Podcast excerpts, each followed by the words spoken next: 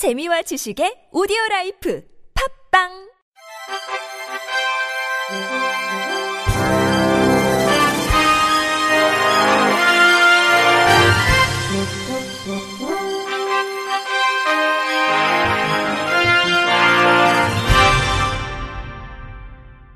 청취자 여러분 안녕하십니까? 8월 7일 화요일 KBS 뉴스입니다. 한국시각장애인연합회사나 시각장애인 편의시설 지원센터는 오는 16일까지 제32회 시각장애인 편의시설 점검자 양성교육 교육생을 모집한다고 밝혔습니다. 교육 대상은 한시련 17개 시도 지부, 산하 지회의 편의시설 담당 직원, 이수를 희망하는 사람, 편의시설 전문가 교육 이수자, 시각장애인 편의시설 지원센터 모니터링 요원증 소지자입니다. 교육은 9월 3일부터 5일까지 시각장애인 편의시설 종류 기능, 편의시설 설치 사례, 공공건물 편의시설 구조 재질에 관한 세부 기준, 여객시설 편의시설 구조 재질에 관한 세부 기준 등 이론 및 현장 교육으로 진행됩니다. 신청을 희망하는 대상자는 시각장애인 편의시설 지원센터 홈페이지에서 신청서를 내려받아 작성한 후 담당자 이메일로 접수하면 됩니다. 철도 관련 유통, 광고 전문 기업 코레일 유통이 전국 역사 내 자동 판매기 운영 인력 29명에 대해 점자 교육을 하는 등 시각장애인에게 맞춤형 서비스를 제공하기 위해 힘을 쏟고 있다고 밝혔습니다. 코레일 유통에 따르면 점자 교육은 역사 내 자판기에 올바른 점자 스티커를 부착해 장애인들이 원하는 상품을 쉽게 선택할 수 있도록 한다는 취지로 이루어졌습니다. 코레일 유통 자판기 운영 직원들은 자모, 약자, 문장 부호와 기호, 숫자, 로마자 등에 대한 점자 교육을 수료해 앞으로 자판기에 점자 스티커를 붙일 때 오류를 범하지 않을 것으로 기대됩니다. 코레일 유통은 2015년부터 전국 2,500여 대의 자판기에 점자 스티커를 부착해 운영하고 있고 점자 스티커 제작을 위한 전용 프린터와 용지를 구매해 8만 장 이상의 스티커를 직접 자판기에 부착하고 있으며 월 1회 정기적으로 부착 상태를 점검합니다. 회사 관계자는 점자 스티커를 제대로 붙여 시각장애인이 편리하고 정확하게 상품을 구매할 수 있도록 직원들을 대상으로 점자 교육을 했다고 말했습니다.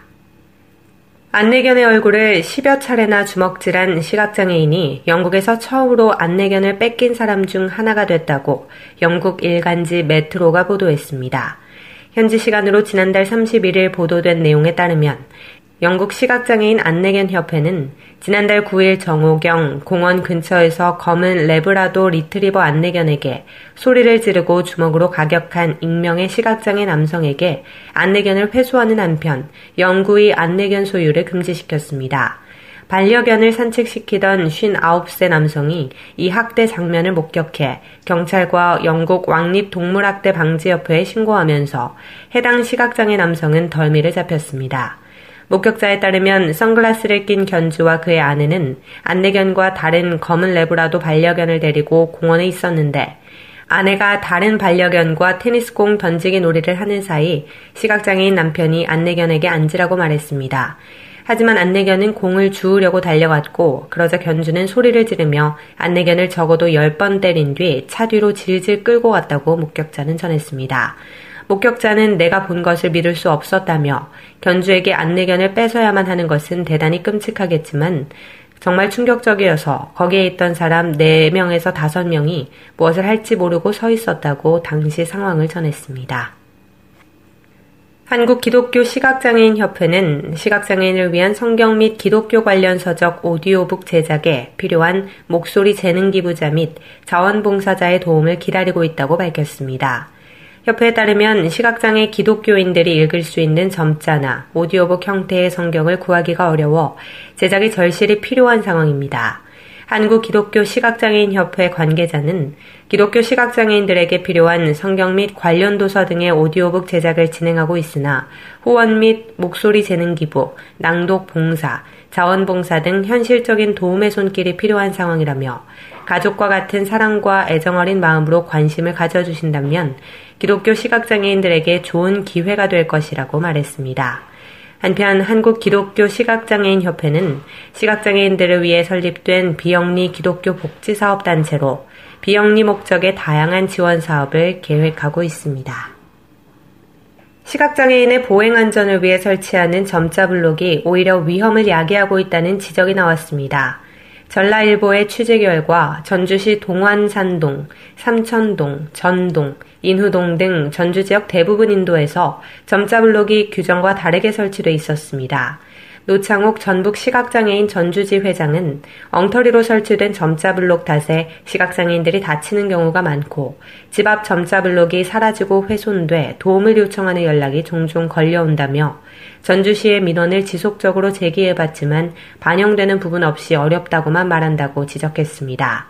전주시 관계자는 예산과 인력이 한정돼 있고 관련 부서도 제각각인 탓에 점자 블록 설치 및 유지 보수에 어려움이 있는 데다 점자블록 설치 운영 기준이 명확하지 않은 부분도 있다며 사실상 보도블록 설치나 유지 보수는 민원이 제기돼야 현장을 보수할 수 있는 실정이라고 말했습니다.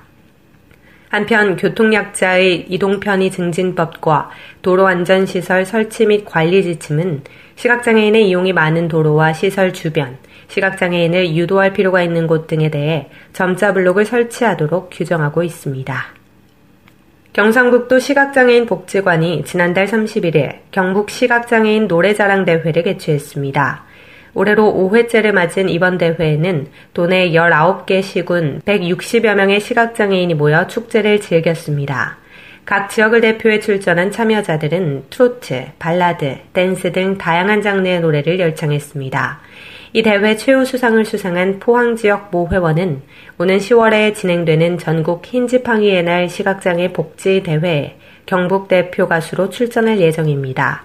경상북도 시각장애인 복지관 김일근 관장은 무더운 날씨에도 재능과 열정, 독특한 매력을 펼쳐 보인 참여자들에게 박수를 보낸다며 앞으로도 장애인이 여가 활동을 즐길 수 있도록 다양한 문화 여가 행사를 확대하도록 더욱 노력하겠다고 말했습니다. 끝으로 날씨입니다. 전국 대부분의 지역에 폭염 경보가 내린 가운데 낮 기온이 35도 이상 올라 매우 무덥겠고 열대야가 곳곳에 나타나겠습니다. 이 무더위가 장기간 지속되는 가운데 온열 질환자의 발생 또한 농축 수산물의 피해에 우려가 있으니 각별히 유의하시기 바랍니다. 내일 아침 최저 기온은 22도에서 28도, 낮 최고 기온은 32도에서 39도가 되겠습니다. 바다의 물결은 서해 앞바다 0.5에서 1m, 남해와 동해 앞바다에서는 0.5에서 1.5m로 일겠습니다.